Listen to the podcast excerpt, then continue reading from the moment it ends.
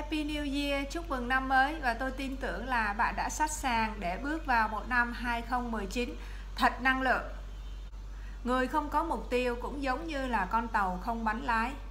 Năm 2018 là một năm phải nói là thành công cho cái bóng đá Việt Nam thì chúng ta vừa mới chứng kiến những cái giây phút rất là tuyệt vời của đội tuyển U23 và đội tuyển Việt Nam à, với những cái màn trình diễn rất là xuất thần và mang đến một cái niềm tự hào cho người Việt Nam.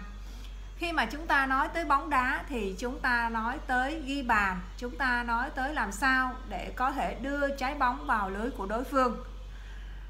Cả 22 con người dành nhau một trái bóng với đủ các loại chiến thuật rồi chiến lược để mà cố gắng ghi bàn và giành chiến thắng. Và cả bao nhiêu tỷ người trên trái đất này bỏ ăn, bỏ ngủ bỏ công, bỏ việc để theo dõi trái bóng lăn và khi một cầu thủ mà ghi bàn thì có thể làm cho một nửa số khán giả rớt tim và một nửa số khán giả còn lại có thể lại tung hô và ăn mừng.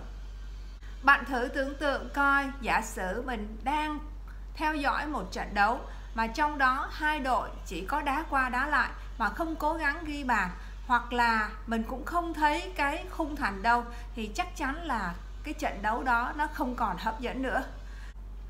Tôi cũng là một fan hâm mộ của cái môn thể thao vua này. Và khổ cho ai mà ngồi kế tôi xem bóng đá. Bởi vì lâu lâu sẽ được tôi tặng cho vài cái vỗ thật là mạnh.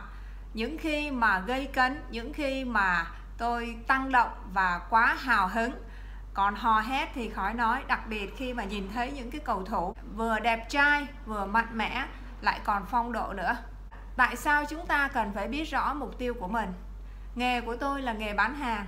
Tôi yêu thích cái công việc này bởi vì cái công việc này nó cho phép tôi có cơ hội để gặp gỡ rất là nhiều những có con người thú vị. Cũng giống như là cho phép tôi có cái cơ hội để nghiên cứu những cái hành vi mua hàng của con người. Mà tháng nào thì cũng phải lo chạy KPI nhiều lúc thì mình chỉ mong làm sao làm sale mà không phải lo doanh số khi mà tôi còn làm trong cái công ty xây dựng, thì có thể nói nhân viên bán hàng là cái người mà bị soi nhiều nhất. Bởi vì nếu như mà không bán được hàng, thì dù mình có dễ thương bao nhiêu đi chăng nữa, thì cũng không yên thân. Chắc chắn là như thế, bởi vì không có một cái người bán hàng nào có thể giấu cái KPI của mình bằng những cái hồ sơ giấy tờ, thì tất cả đều được thể hiện bằng con số, những con số biết nói à, cho nên là có một lần thì sếp tôi đã từng nói rằng những cái người bán hàng là những cái người được trông đợi là xuất sắc nhất đang nói ở trong cái ngữ cảnh công ty của tôi lúc bấy giờ. Và điều đó mình thấy nó là hiển nhiên bởi vì một cái công ty mà không có doanh thu thì chắc chắn làm sao có thể trả lương cho nhân viên làm sao có thể trả tiền thuê mặt bằng rồi làm sao có thể trả rất là nhiều những cái loại chi phí hoạt động khác chưa nói khi mà kinh doanh thì phải có lợi nhuận. Đối với cái người bán hàng đó thì chúng tôi luôn có những cái thước đo cụ thể trong cái công việc bán hàng. À, và tôi nghĩ cái công việc bán hàng cái công việc làm sale nó cũng là một cái lợi thế bởi vì nó tạo cho mình một cái cơ hội luôn luôn hướng về những cái mục tiêu cụ thể. Cách đây cũng lâu lắm rồi. Tôi nhớ là khoảng năm tôi 25 26 tuổi thì có một lần được hỏi về những cái mục tiêu trong cuộc sống của tôi là gì. Thì thực sự lúc đó tôi đã ớ người ra. Tôi đã từng nghĩ mình là cái người biết chính xác mình muốn gì trong cuộc đời. Nhưng mà khi mà được hỏi đó thì tôi không nói được ra được. Mà chỉ có thể nói được hai ba câu rất là chung chung là tôi muốn à, hạnh phúc tôi muốn được à, bình an tôi muốn được khỏe mạnh. Thì sau này tôi mới hiểu một cái sự khác biệt giữa một cái à, mục tiêu cụ thể với những cái khái niệm chung chung là gì? Nói thật bây giờ tôi cảm thấy ganh tị với những bạn trẻ bởi vì cái thời mà tôi 20 30 đó thì không có nhiều những cái chương trình hay là sách vở dạy về cách thiết lập mục tiêu à, quản trị cuộc đời hay là định hướng nghề nghiệp. Còn bây giờ chúng ta thấy có rất là nhiều những cái chương trình phát triển cá nhân và đây là một cái thời kỳ giống như là một cái cuộc cách mạng về phát triển cá nhân vậy. Trong cuốn sách hành động không trì hoãn của tôi thì tôi có chia sẻ một cái câu chuyện về một cái anh chàng sĩ quan cảnh. Thì cái anh chàng sĩ quan cảnh này đến từ Trung Đông. À, mới có 22 23 tuổi thôi vừa mới tốt nghiệp đại học. Quần áo rất là tươm tất.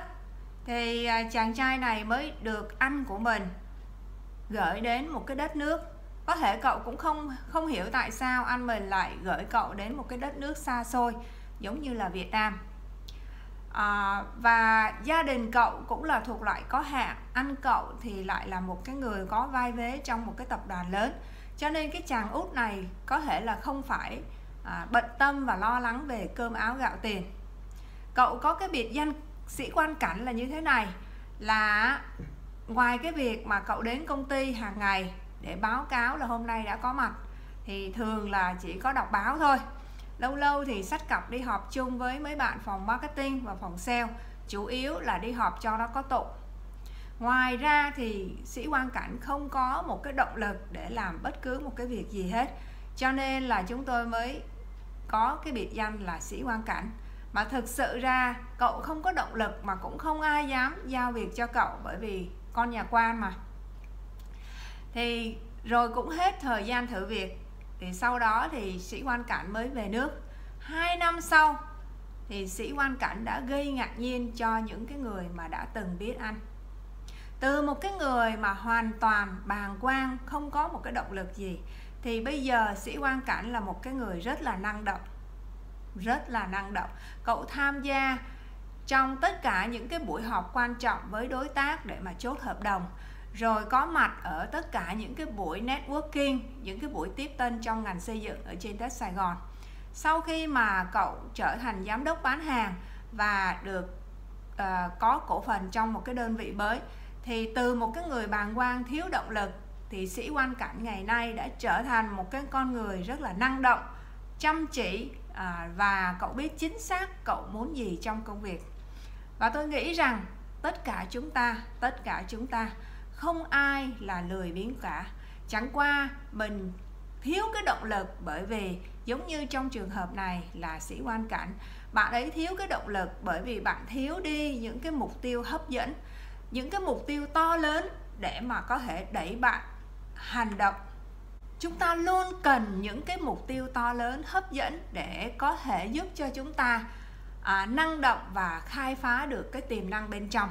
Xác định mục tiêu là bước đầu tiên để biến cái mô hình thành hữu hình, để biến giấc mơ thành hiện thực. Tôi có một câu hỏi cho bạn. Bạn đã có danh mục những cái thứ mà mình muốn làm trong đời chưa? Những năm gần đây thì tôi đều dành ra một ngày đầu năm để xác định cái mục tiêu cho cái năm mới, gọi là New Year Resolution.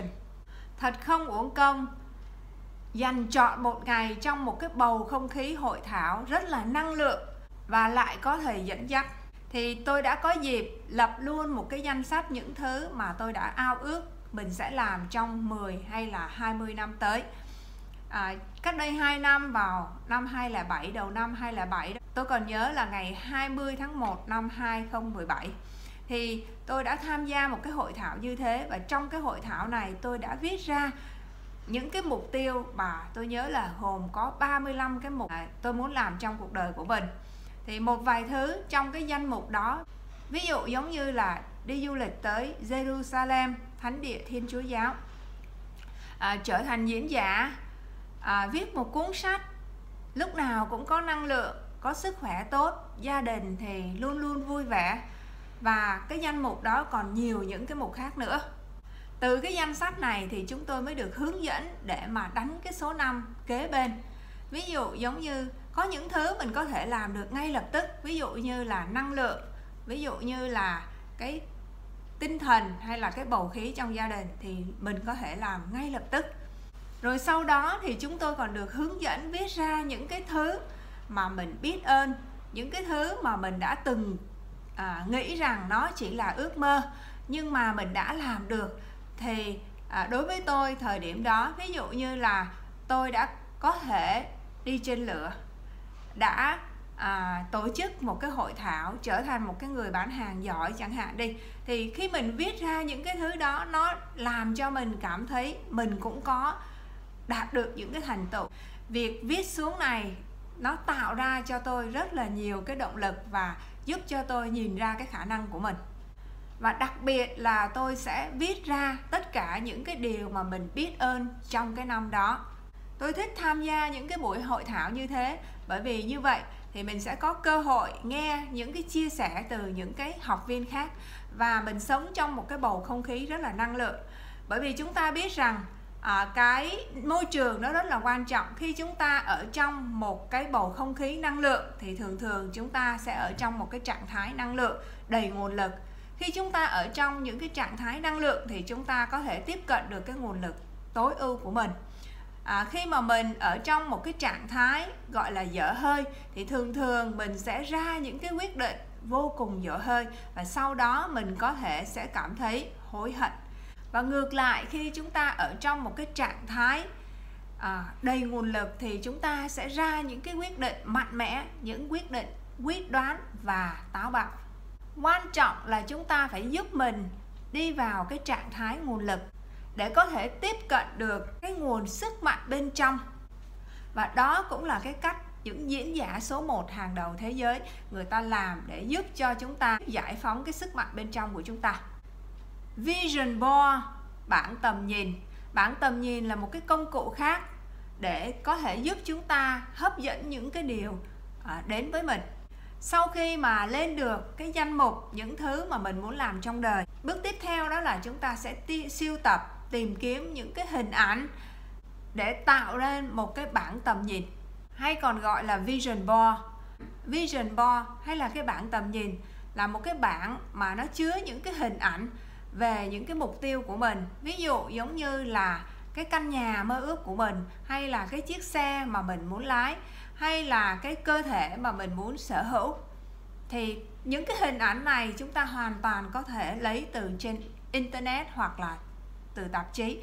Rồi sau khi chúng ta siêu tập được những cái hình ảnh này thì chúng ta mới dán à, ở trên ở nhà hoặc là một cái nơi nào đó mà mình luôn luôn nhìn thấy mỗi ngày. Khi mà mình nhìn thấy những cái hình ảnh này thì nó sẽ giúp cho chúng ta luôn luôn thấy được cái mục tiêu của mình. À, tôi còn chọn lọc và viết ra cái danh sách 10 cái mục tiêu mà tôi muốn coi như là thực hiện trong cái năm đó. Và sáng nào tôi cũng viết đi viết lại 10 cái mục tiêu này trên giấy việc này đã giúp cho tôi luôn nhớ tới những cái mục tiêu mà tôi đang theo đuổi bạn có biết ai là cái người mà đã ứng dụng cái bảng tầm nhìn Vision Board và đạt được kết quả không? Đó chính là Jack Canfield, à, tác giả của cái cuốn sách nổi tiếng Chicken Soup for the Soul. Thì khi mà được hướng dẫn thì ông đã từng vẽ lên một cái tờ đô la 100 ngàn đô ờ, dán lên trần nhà và ngày nào ông cũng nhìn tới cái mục tiêu của mình và suy nghĩ coi ông sẽ làm gì để đạt cái mục tiêu này hay là ông sẽ làm gì khi ông kiếm được cái số tiền đó. Thì mấy tháng đầu à, đã không có chuyện gì xảy ra rồi sau đó ông đã tìm được cái ý tưởng và ông đã đạt được 90% cái mục tiêu của mình. Mặc dù ông không đạt được 100% nhưng mà ông đã đạt được 90% điều đó ông đã rất biết ơn. Tôi học được từ thầy tôi một câu where the focus go, the energy flow. Ở nơi nào có sự tập trung thì nơi đó có năng lượng. Và câu này nó rất là đúng với tôi. Thì tôi đã từng có một cái mục tiêu đó là viết một cuốn sách. Tuy nhiên thì cái mục tiêu này đã trôi vào quên lãng hơn 20 năm. Chỉ đến khi, đến cái ngày mà tôi quyết định là tôi viết cái mục tiêu này ra hàng ngày, thì chỉ trong năm đó thôi, thì đi đâu bắt đầu tôi mới sóng radar của tôi mới quét qua toàn bộ những cái nguồn lực để giúp tôi có thể chuyển hóa cái mục tiêu này từ cái ý tưởng trở thành hiện thực. Và đi đâu tôi cũng tìm kiếm những cái manh mối để giúp tôi làm sao cấu trúc được cái cuốn sách à, tôi bắt đầu nghĩ đến một cái tên cho cái cuốn sách của mình. À, tôi nghĩ đến cái giọng văn. Tôi bắt đầu lượm lặt những cái câu chuyện và đi đâu ở đâu thì tôi cũng bắt đầu tìm kiếm những cái manh mối và sóng radar của tôi quét qua toàn bộ những cái thứ liên quan để phục vụ cho việc hoàn thành cái cuốn sách này. Chúng ta biết rồi mỗi một giây thì một lượng thông tin rất là lớn ập đến chúng ta khoảng 2 triệu cho tới 2 tỷ bit thông tin. Nhưng nếu như mà chúng ta phải xử lý bằng đó thông tin thì chắc chắn là chúng ta không thể sống sót. Mà chỉ có 134 bit thông tin à, mình có thể xử lý được. Vậy thì cái gì sẽ được chọn lọc lại còn 134 bit? Những cái thứ mà quan trọng với chúng ta, những cái thứ mà chúng ta luôn luôn suy nghĩ, tức là những cái mục tiêu của chúng ta, thì chúng ta sẽ thấy nó ở khắp nơi. Đó cũng là cái nguyên lý của cái luật hấp dẫn hay là cái sự tập trung mà những cái chuyên gia người ta thường nói. Một cái công cụ mà những cái người cốt như chúng tôi thường hay sử dụng để mà hướng dẫn một cái người nào đó hay là khách hàng của chúng tôi đặt mục tiêu, đó là bánh xe cuộc đời. Cái bánh xe cuộc đời này nó gồm có 8 miếng bánh.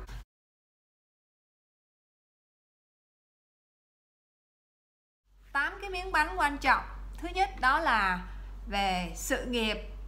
Thứ hai đó là về tài chánh thứ ba đó là về sức khỏe. Thứ tư đó là về phát triển cá nhân. Thứ năm đó là những cái mối quan hệ thứ sáu đó là cái sự đóng góp cho xã hội. Thứ bảy đó là lifestyle. Thứ tám đó là cái tâm linh của chúng ta. Việc thiết lập mục tiêu không phải là quá khó khăn. Thì trong một, trên một tờ giấy trắng thì chúng ta sẽ viết ra toàn bộ những cái thứ mà mình muốn cải thiện trong từng cái bánh xe của, trong từng cái miếng bánh của cái bánh xe cuộc đời. Rồi mình sẽ viết luôn những cái hành động đi kèm để làm sao mình có thể biến những cái mục tiêu này trở thành hiện thực. Và đương nhiên là khi mình viết ra những cái hành động đi kèm thì chúng ta phải thực hiện nó gọi là action plan. Nếu như mình chỉ viết xuống những cái thứ mình là cần làm nhưng mà mình không làm thì chắc chắn không có cái sự gì thay đổi hết. Chúng ta cần phải thực hiện chúng ta cần phải hành động trên những cái ý tưởng này. Trong cuốn sách à, hành động không trì hoãn thì tôi có chia sẻ tôi đã từng chia sẻ về cái chiến lược chống lại sự trì hoãn của tôi. Mỗi sáng bắt đầu một ngày mới thì không phải lúc nào cũng dễ dàng đối với tôi. Có nhiều lúc thì tôi thầm cảm ơn con trai vì nhờ có con trai nhờ có gia đình cho nên tôi mới có một chút kỷ luật. Phải tuân thủ giờ giấc à, có nề nếp và có một chút kỷ luật. Khi mà chúng ta có gia đình đặc biệt là những cái gia đình mà có con còn đang tuổi đi học thì cha mẹ thường phải có một cái thời gian biểu nhất định và phải làm gương cho con. Thì đó cũng là một cái cách để chúng ta chống lại cái sự trì hoãn. Mỗi một buổi sáng thì tôi đều cố gắng tới phòng tập rồi sau đó là dành ra thời gian 30 phút để đọc sách và đưa mình vào một cái trạng thái tôi gọi là trạng thái háo hức. Kể từ khi tôi áp dụng một cái mà tôi gọi là power hour à, hay là một giờ à, năng lượng đó thì cái cái kỹ thuật này là cái mà tôi đã học được trong một cái cuốn sách bán hàng. Thì tôi phát hiện ra cái chiến lược này rất là hiệu quả đối với bản thân tôi để bắt đầu một cái ngày tuyệt vời. Việc tập thể dục và đọc sách 15 tới 30 phút mỗi một buổi sáng, đó là cái việc quan trọng nhất đối với tôi mỗi một ngày. Từ một cái trạng thái còn đang là mơ ngủ và chưa biết bắt đầu từ đâu, tôi đã chuyển qua một cái trạng thái phấn khích hơn một cảm giác tuyệt vời như thể mình có thể chinh phục được cả thế giới và mọi thứ đều có thể. Tôi không lấy làm ngạc nhiên khi những người như là Bill Gates thì dành ra vài tiếng đồng hồ để đọc sách. Và không những thế, mỗi một tuần ông đều đọc ít nhất một cuốn sách mà còn review sách nữa. Thì so với những cái người giống như là Bill Gates thì mình chả ăn nhầm gì hết.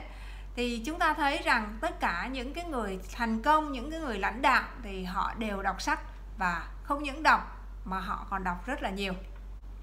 Khi mình duy trì được những cái thói quen như thế này, thì từ từ nó sẽ trở thành một phần trong mình, giống như là trở thành một cái phần trong DNA của mình vậy đó. Bây giờ là cái thời điểm, tôi nghĩ bây giờ là một cái thời điểm hoàn hảo để chúng ta có thể suy nghĩ về những cái thứ mà mình mong muốn đạt được trong cái năm mới 2019 này tôi vừa chia sẻ cho bạn cái tầm quan trọng của việc thiết lập mục tiêu cũng như là tất cả chúng ta đều có quyền để mà tiếp cận được cái nguồn à, năng lượng vô tận bên trong mình. Tôi mời gọi bạn hãy bắt đầu năm 2019 thật năng lượng bằng 5 cái bước đơn giản. Bước thứ nhất đó là bạn hãy viết ra những cái điều mà mình biết ơn trong năm 2018 những cái điều mà mình đã đạt được từ những cái việc nhỏ nhất cho tới những cái đột phá lớn nhất. Bước thứ hai đó là viết ra những cái danh mục, những thứ mà mình muốn thực hiện trong đời, hoặc là trong 10 20 năm tới. Bạn cứ viết ra.